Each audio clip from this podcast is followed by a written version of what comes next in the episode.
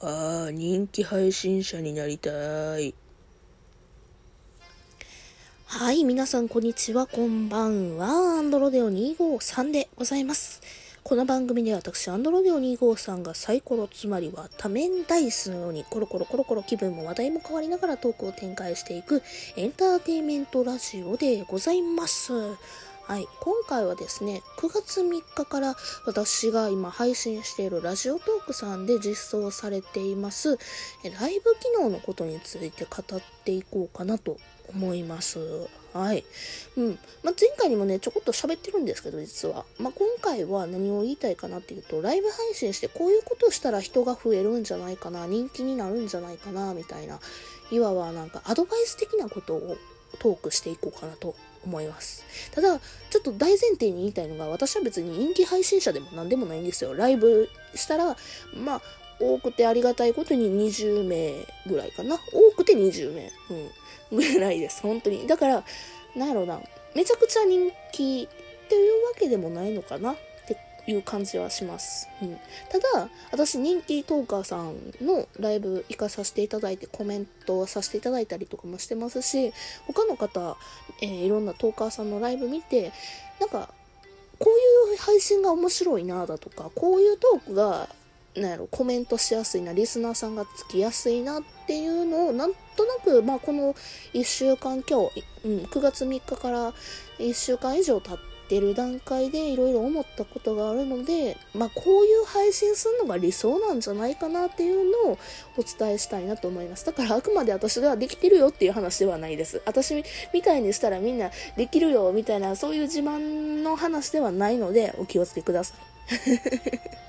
うん、私はできていません。ただ、こういうことを理想的にしていきたいなというふうには思っていますっていうトークですので、お気をつけください。はい。じゃあもう早速本編いきたいと思います。はい。まずはですね、ライブ配信するにあたって、普通にライブ配信始めますってなった時に、なまず第一にするべきことがあります。何かっていうと、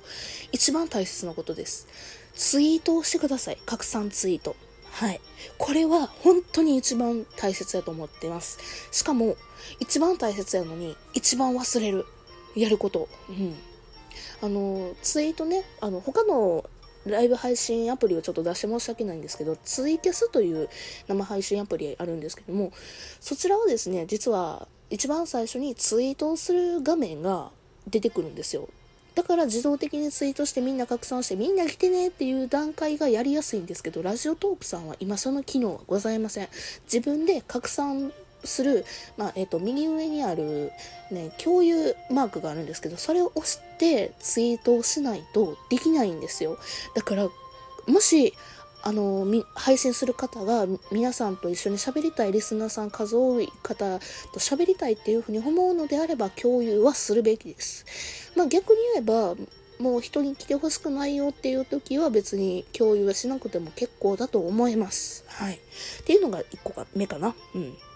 あともう一つ大切なことは、電波ですね。電波は本当に安定したところでやるべきです。ラジオトークのライブ機能って、またちょっと重たい部分があるんですよ。うん、まあそれはリリースしたてって人が多くてっていうところもあると思うんですけども、まあ重たくて、で、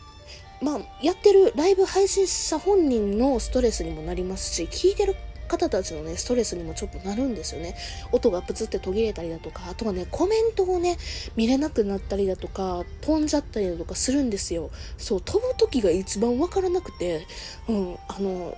ね、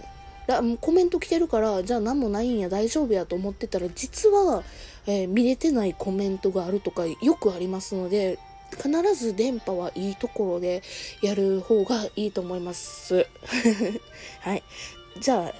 あ、ライブ共有しました。じゃあ、ライブ配信始めました。えー、電波も安定しますっていうところで、じゃあ次に何を大切にするかというと、この配信はこういう配信ですよっていう説明欄を書くところがあるんですけども、一番最初始めたら。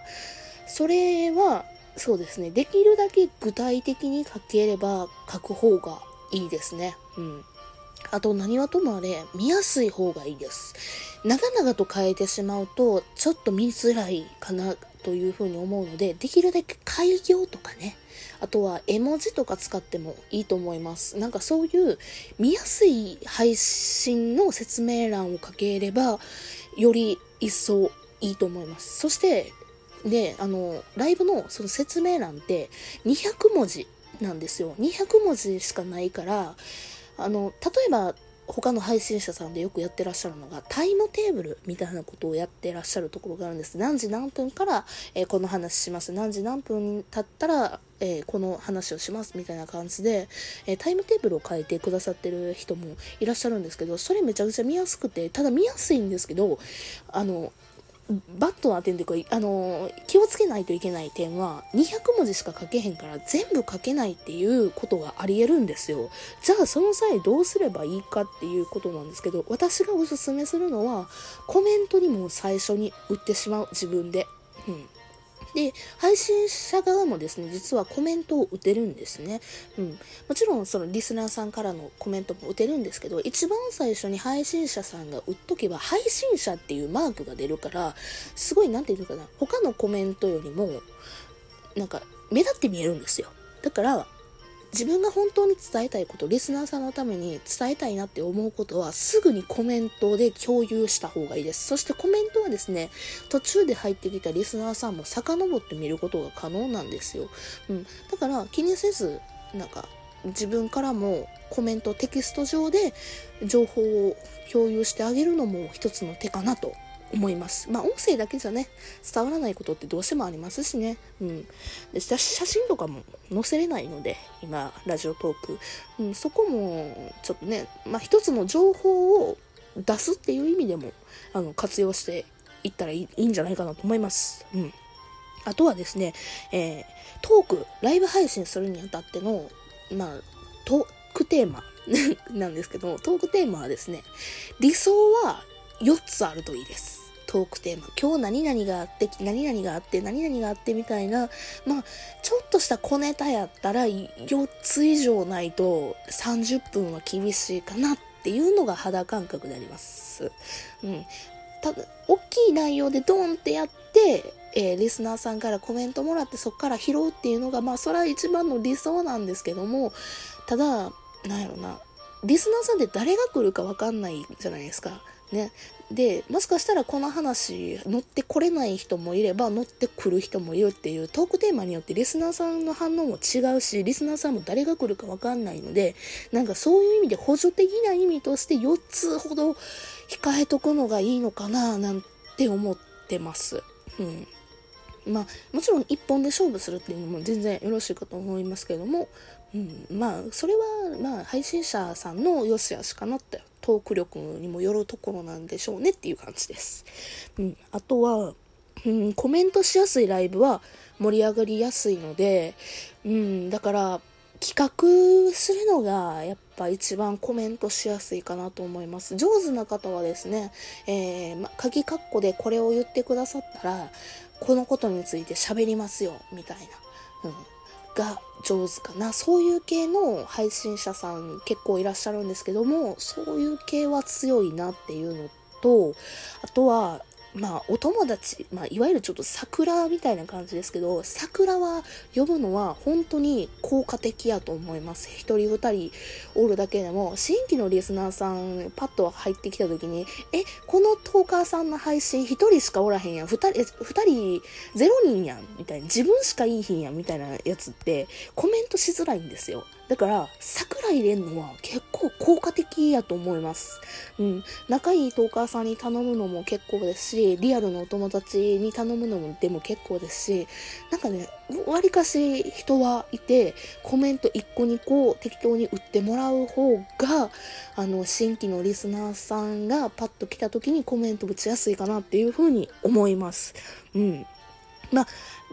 逆を言えばじゃないですけど、できるだけあの、自分が他のトーカーさんに行った時も、できるだけコメントはしてあげた方がいいと思います。ね。うん。仲いいトーカーさんやったら、もう、なおさらコメント、挨拶だけでもしてあげた方がいいかなというふうに思います。うん。じゃあ次、時間。ライブ配信時間はいつがいいのって話なんですけど、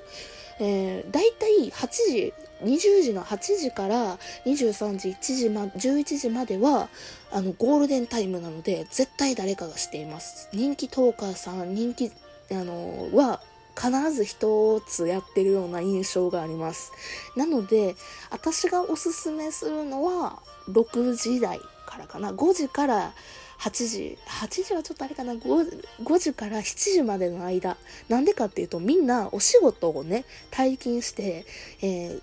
動いてる時間というか通勤してる時間だとか通学してる時間だとかもしくはご飯食べてる時間だとか何々しながらっていう時間帯なんですよこの時間帯ってだからね耳が開いてることがあって多くて、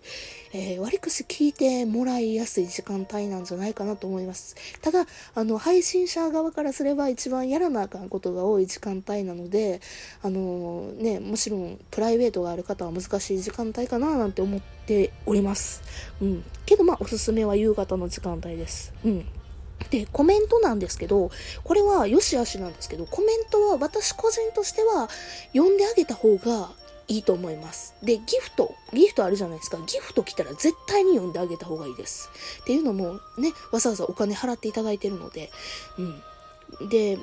一番上手やなと思うのは、コメントを読む時間と、えー、投稿する時間帯と分けるのがお上手な人がいるなっていうのも印象的です。かな。ただ、コメントはやっぱりね、あの、コメントを読んであげて、リスナーさん認知してあげるっていうのは、それはそれで本当になんか、それだけで嬉しいってやっぱリスナー心からすれば思うので、読んであげた方がいいんじゃないかなっていうふうに思います。ただ、えー、何人、何名様いらっしゃいとか人数言うのは、私はあんまり好きじゃないです。まあ、これはね、配信者さんの良し悪しなので、そこはお任せするって感じですかね。まあ、以上でございます。ちょっと長々と喋ってしまいましたね。よかったら参考にしてください。できたらハートもください。それじゃあ、またねバイバイ